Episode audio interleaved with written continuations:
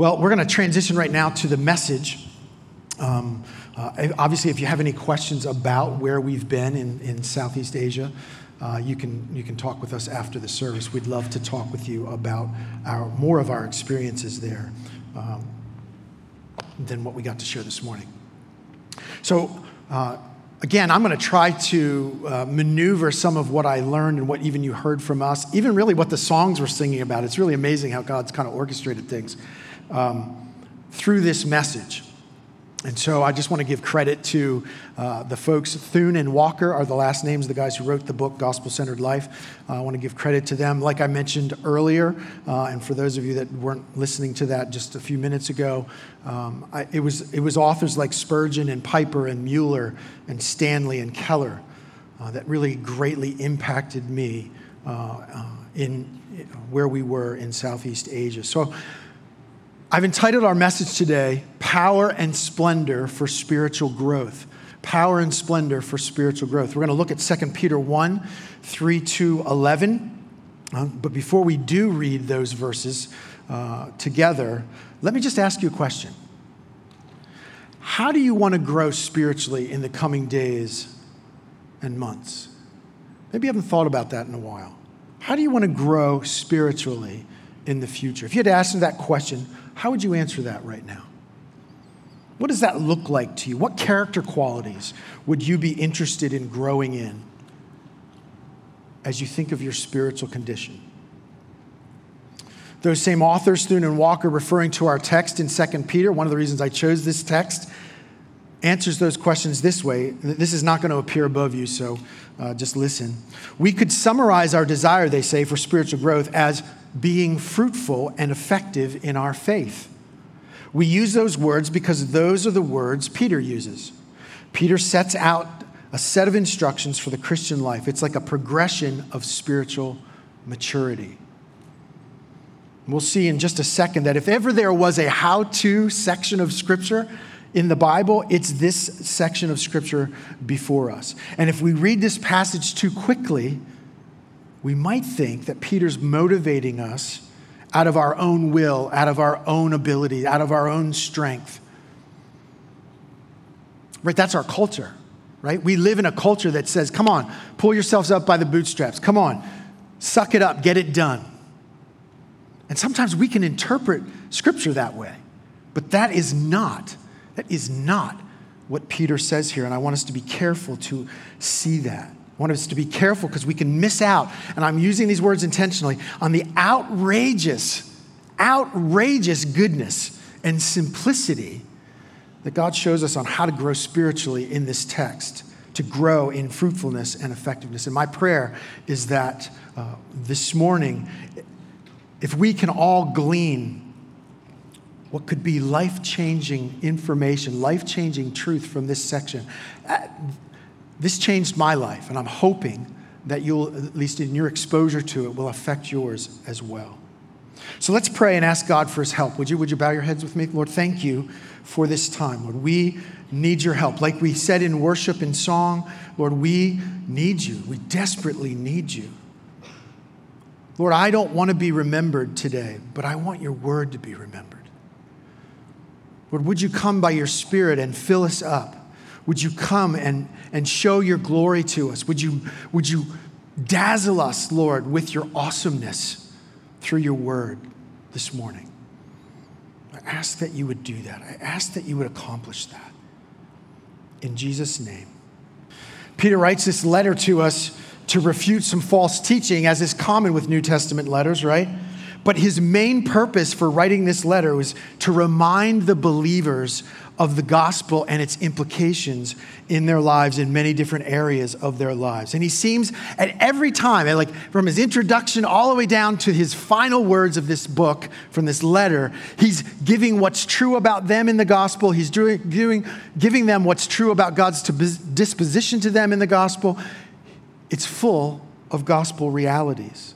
And he says as much in, in the letter itself that this is his purpose to remind them. He says in chapter uh, 3, verse 1, this is now. Uh, sorry, this is now the second letter that I'm writing to you, beloved. In both of them, I'm stirring up your sincere mind by way of reminder. He's reminding them. He doesn't want them to forget. There's a danger in forgetting. There's a danger and there's an assuming of the gospel that happens in most churches nowadays. It happens in India, it can happen here, it can happen anywhere. He's reminding them to not forget. What is the gospel?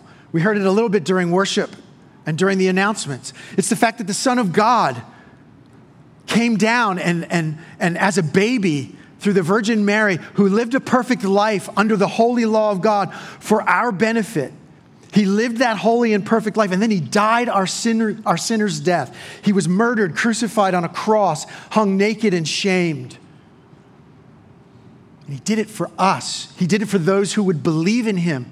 And then he raised from the dead three days later to prove that he was acceptable to God and that he, everything that he said was, was, was true. Everything that he did was right. And the gospel is if you believe that those things are true and you accept them as, as, as true for you, as your Lord and Savior, you accept him as your Lord and Savior if you turn away from trusting in anyone or anything else but Jesus, you will have the gift of forgiveness forever. You will have eternal life. That's this amazing gospel that all of us get to interact with. And if you're here this morning and, and you're a guest, first of all, I just add my amen to, your, to you being here. Thank you so much for coming and being a part of this. And also, if you're here this morning and you have not accepted Christ as your Savior, you haven't seen the glories of the gospel and, re- and, and received them in Christ, I, I just hope that you'll listen with an open ear. And if you sense God calling you, I, pr- I pray that you'll put your faith in Christ even this morning. So we look at this text, at the big idea of just this section kind of what's the main theme that Peter's trying to convey to us? And I would say it like this it's kind of awkwardly worded, but I think you get the, the point. He says, Remember, or this is my rewording of his, his main idea. Remember, right? He's calling them to remember. Remember Christ's grace, grace in the gospel, and splendor, his glory, are our only authentic sources for spiritual growth. Let me say that again. Remember, he's calling the church to remember. Remember, Christ's grace and splendor are our only authentic sources for spiritual growth. And there are two points from this text that I want to highlight that I hope shed light on this big idea.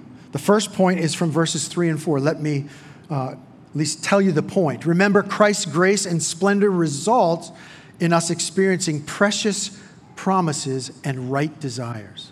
That's what comes to us as a result of the gospel. How does Peter word that?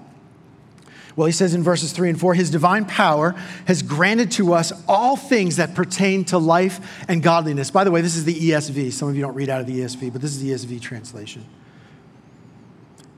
His divine power has granted us to all things that pertain to life and godliness. I think in the NIV, it says He's given us everything we need for life and godliness. Do you realize what he's saying there? Through this, believing this gospel, you have everything you need to live in this fallen world. You have everything. This, this country right now is upside down. You have everything you need to live a godly life in this country. The rest of the world is the same, upside down. Crazy.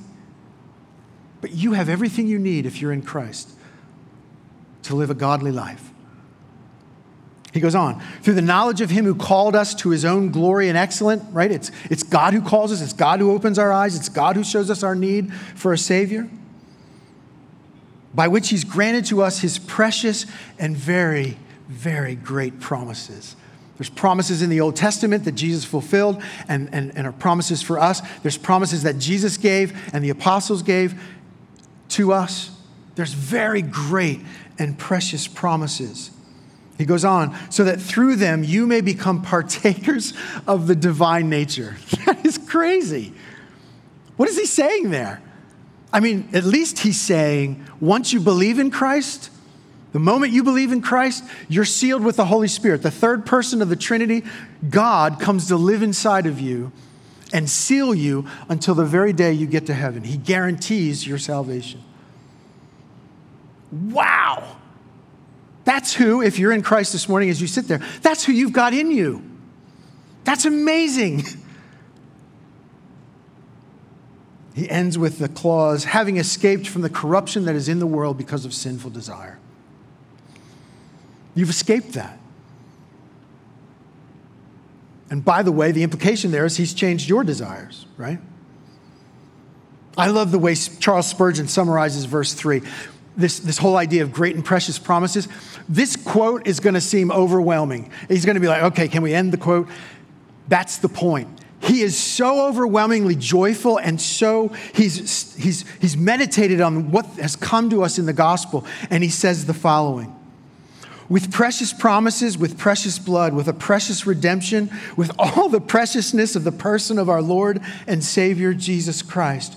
Well, may that be a precious faith which supplies our greatest want, delivers us from our greatest danger, and admits us to the greatest glory. Well, may that be called precious faith, which is the symbol of our election, the evidence of our calling, the root of all our graces, the channel of communion, the weapon of prevalence, the shield of safety, the substance of hope, the evidence of eternity, the prize of immortality, and the passport to glory. Wow. And there's so much more than that. This is what's come to us through the gospel. And by the way, we know that this saving faith that has come to us is really a gift, right? We know from Ephesians 2 that this, this faith in Jesus Christ is, is not the result of our understanding and works, it's a free gift of God. So that no man can boast that he was smart enough to understand it and to receive it. And by the way, a way to identify a true Christian is that they now have a desire to love and obey God and His Word. It's very simple. Even as God slowly changes their, you know, their desires to reflect His holiness. We're not perfect. I've been a Christian now for going on, I don't even know, 35 years, something like that. I think i am more aware of my sin now than I ever was. God's making me holy. So, remembering our true new identity through these great and precious promises, seeing the change He's made in our desires, is the result of the gospel in us. That's all I'm going to say about point one. That leads us to point two. Remember, point two is Christ's grace and splendor inspires us to grow through remembering. That's important wording. It inspires us to grow through remembering. And first, we're going to look at verses, just verses five to eight, because these verses are steps to spiritual growth. They just are. Here are the things the gospel calls believers to apply from this particular passage. Remember, we do these things after God accepts us in Christ. We don't do these things as a way to get or keep God's acceptance of us. That's really important to remember. When the Holy Spirit authored this line through Peter, or these lines through Peter, he revealed God's list of what it means to spiritually grow. Let's read it. I'll kind of comment on it as we go. For this very reason, make every effort to supplement your faith with virtue. So when you get saved, when you have faith and you express your faith and you receive Christ, quickly add virtue. What is virtue? That, that word in the Greek, which is what this letter was written in the original language, is the word for moral excellence.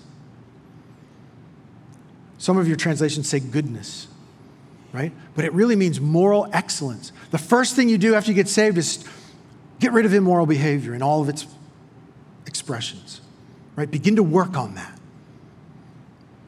And to virtue, add knowledge. Knowledge of what? Knowledge of the kingdom, knowledge of God, knowledge of the scriptures. Just add knowledge about God. But be careful well, along with your knowledge, add self control. Why do you need self control with knowledge?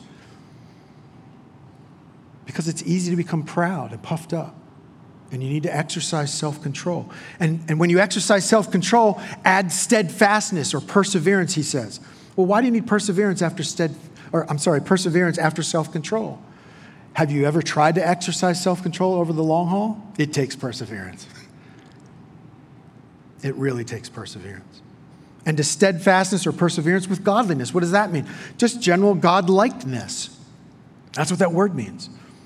And to that God likeness, in case you're tempted as you grow and, and the years go by and you're tempted to kind of look down on those who aren't as godly as you are, what's he careful to say here? Add brotherly affection to that growth in godliness.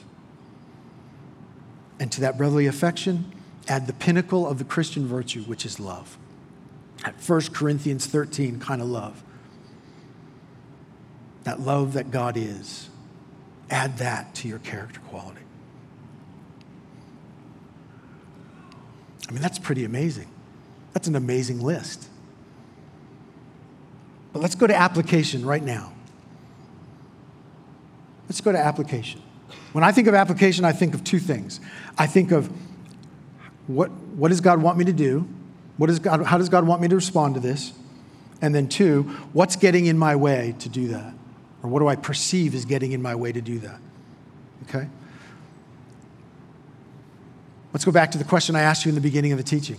How do you want to grow right now? As you look forward, what are you, what are you thinking you need to grow on in?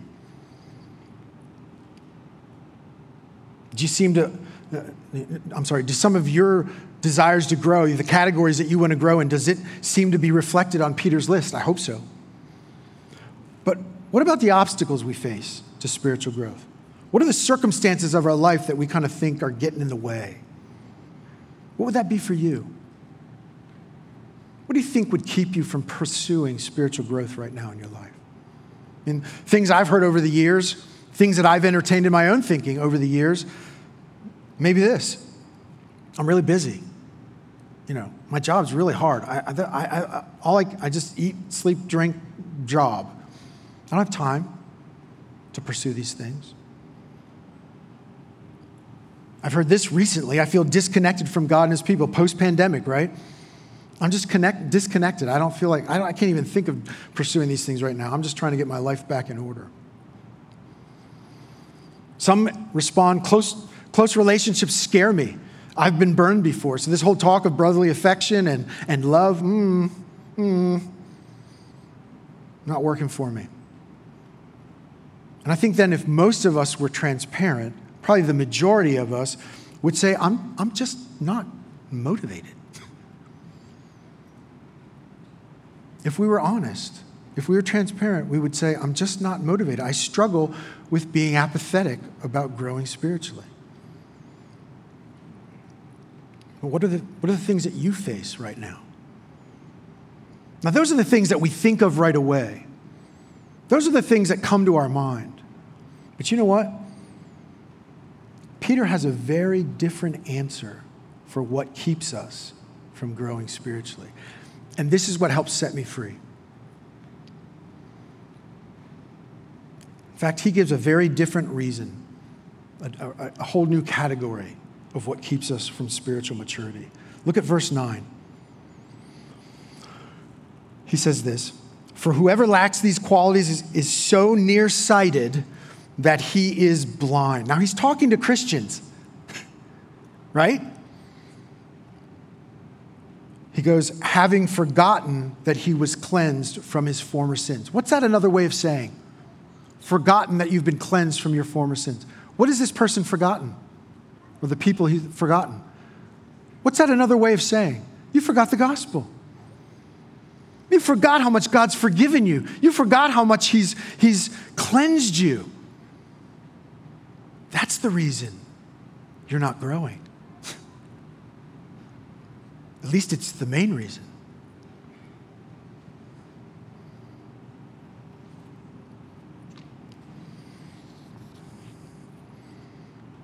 I mean, Peter had the chance here to say, you know, it's your job, that's the problem. You know, we understand. Or it's, it's you're apathetic, we understand. He could have said that, but he's, no, it's not your job. It's not your circumstances at all. They're just symptoms of the greater sim- uh, circumstance, which is forgetting. Forgetting the gospel. Forgetting what's true of us and true of God toward us in the gospel. That's our obstacle, according to Peter. What wisdom. That's really encouraging.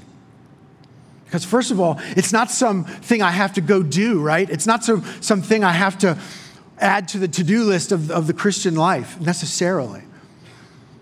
Hopefully, I'm already renewing my mind, or at least see the benefit of renewing my mind with what God has done for me and reminding myself of my identity in Christ. The power of remembering is amazing. The power of forgetting is amazing. How about you this morning? Have you forgotten what's true of you in Christ? Have you forgotten to remember, if I can say it that way, what your identity in Christ really is? Do you have you forgotten to get joy out of that identity that he's given you for dying on the cross for you? For granting you salvation?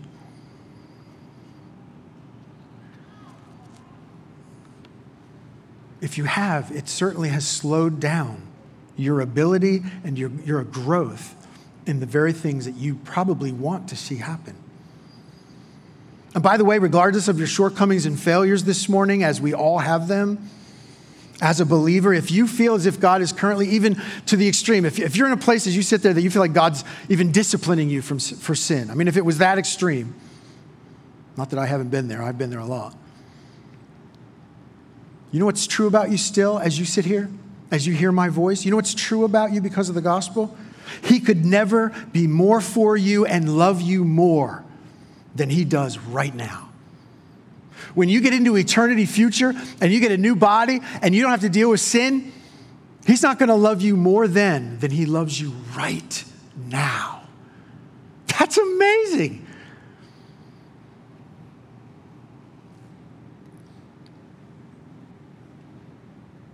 He looks at you, listen to me. This is not my authority. These aren't my, this is my principles. This is God. He looks at you with the very love and acceptance that he has for his son.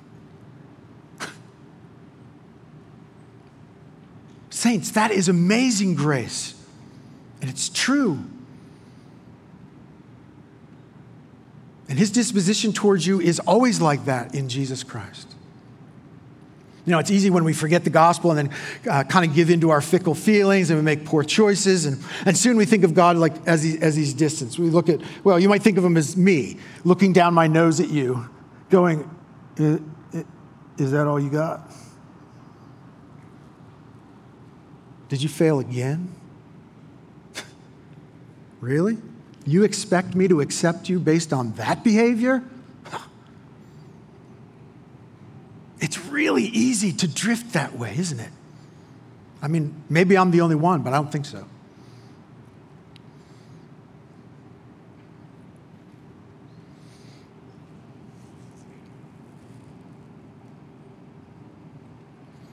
Remember Amy's quote from Elise Fitzpatrick? It's true. It's true for you in Christ, it's true for me. She said this this is an amazing quote. I am more sinful and flawed than I ever dared believe, more loved and welcomed than I ever dared hope. That's you if you're in Christ this morning. That's me. That's amazing. It's a battle to remember for sure. It's a battle we're in. There's no doubt about it. I'm not trying to paint an all rosy picture. It's a battle not to drift from the amazing goodness that we've received. George Mueller, a, a, man of God who saw great things happen in the 1800s, experienced that battle, and he concluded simply this The first great and primary business I ought to attend every day is to have my soul happy in the Lord. That's the best thing you can do. That's the best thing I can do. How did George Mueller do that? He did it by rehearsing and not drifting. He did that by remembering and not forgetting daily. It so encouraged him, his identity in Christ, that he just wanted to grow spiritually. And when we begin to, to, to regularly rehearse these gospel realities of all that God has done, our desires just begin to align with this list that is in Peter's letter to us. They just do. And you know what's funny? Not only do they begin to align with these, these qualities that God wants us to grow in, but it's despite our circumstances. All of a sudden, our circumstances aren't so big a deal. Yeah, they're, they're, they're worth recognizing. But God is in the business of changing our desires, and He does it with the gospel. He does it what's true of us because of the gospel. He does it what's true of God toward us because of the gospel. Before we close, let me just mention one major concern when forgetting to refresh ourselves in the gospel. And I see this pitfall experienced by so many Christians, whether you're in the United States or whether you're overseas, it doesn't matter. This is true for many people, sadly. Specifically, the damaging pitfall of beginning to relate to God based on our performance instead of the gospel. It's killer. So let's take a moment. Let's look at a guy in Scripture who was committed to performing to, to kind of get God's acceptance and how that ended for him once he saw that how short his performance came to being acceptable to God. So let's jump off of 2 Peter 1 and jump on to Luke 18. Many of you know this story. It's a story of many of your Bibles call the rich young ruler. Luke 18, verses 18 to 23. So, a ruler, probably a synagogue ruler, that's probably what that means in the original language. This synagogue ruler, who knows the Bible very well, comes up to Jesus and he wants to figure out what he has to do to merit eternal life. Listen to this. Listen to this interchange or exchange between Jesus and him. He says this. And a ruler asked him, Good teacher, what must I do to uh, inherit eternal life? And Jesus said to him, Why do you call me good? No one is good except God alone. You know the commandments, Jesus says to him. Do not commit adultery, do not murder, do not steal, do not bear false witness, honor your father and your mother. And this is astounding. The guy replies to him, I, have I know that. I, I've kept all of these from my youth. When Jesus heard this, he said to him, One thing you still lack Sell all that you have and distribute to the poor, and you will have treasure in heaven, and come follow me. But when he heard this, when he heard these things, he became very sad, for he was extremely rich. Can I have the worship team coming up? So, what's going on here?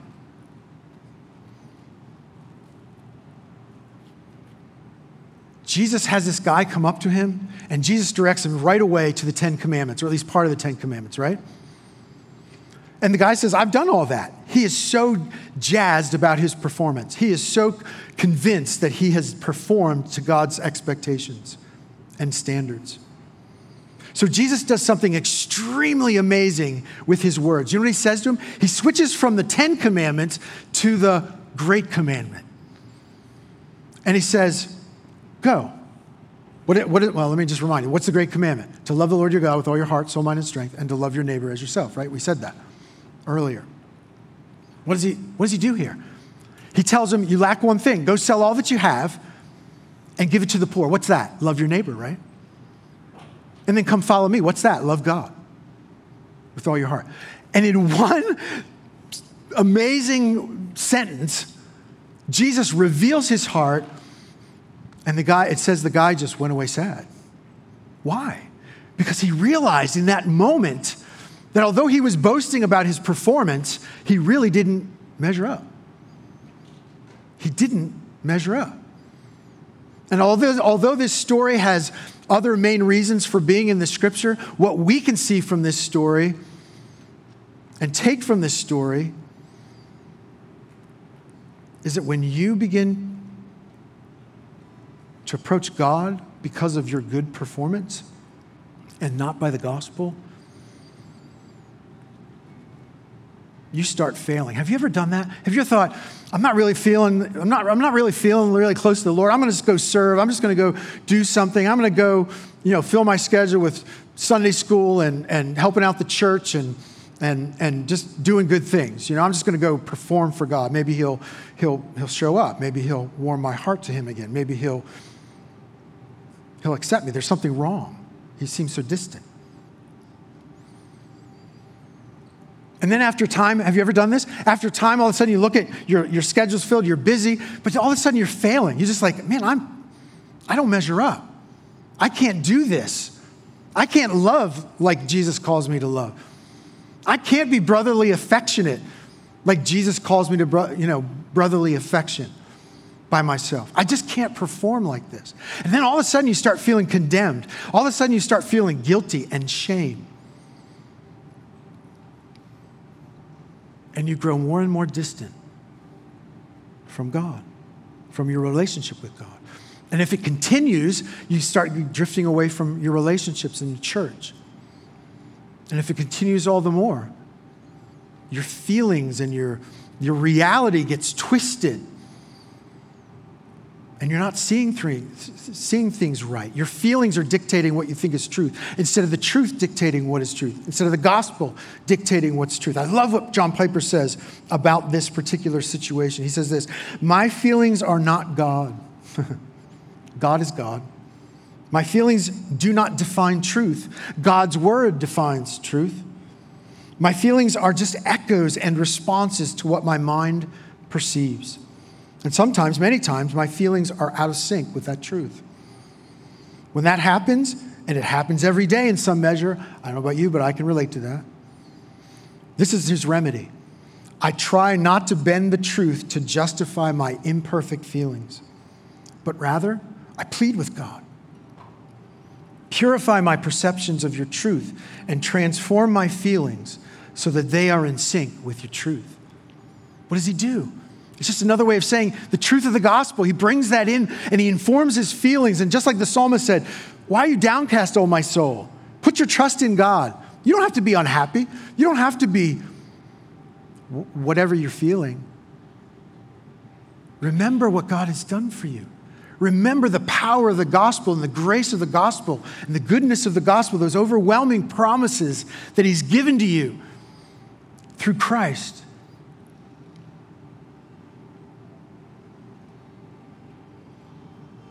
How many saints do you know that are discouraged and depressed, struggling with panic as they look at the world around them?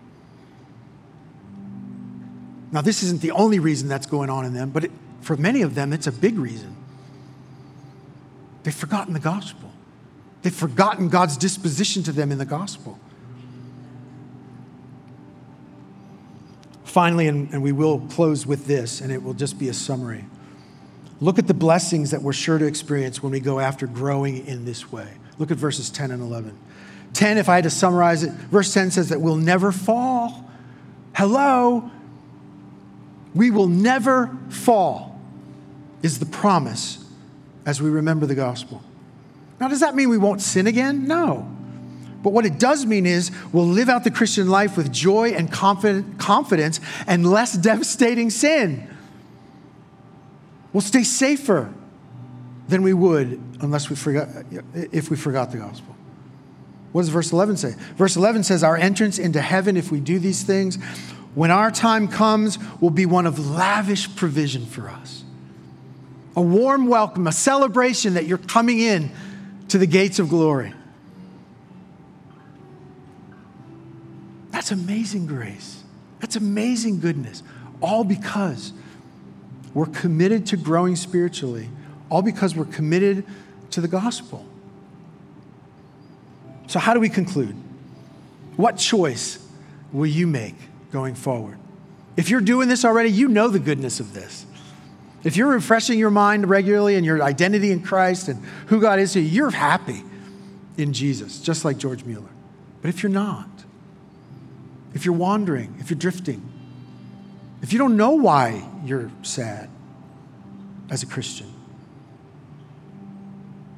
will you choose to remember? Will you choose not to forget? Because it is true. Peter's summary to us is remember, Christ's grace and splendor are our only authentic sources for spiritual growth. Let's pray.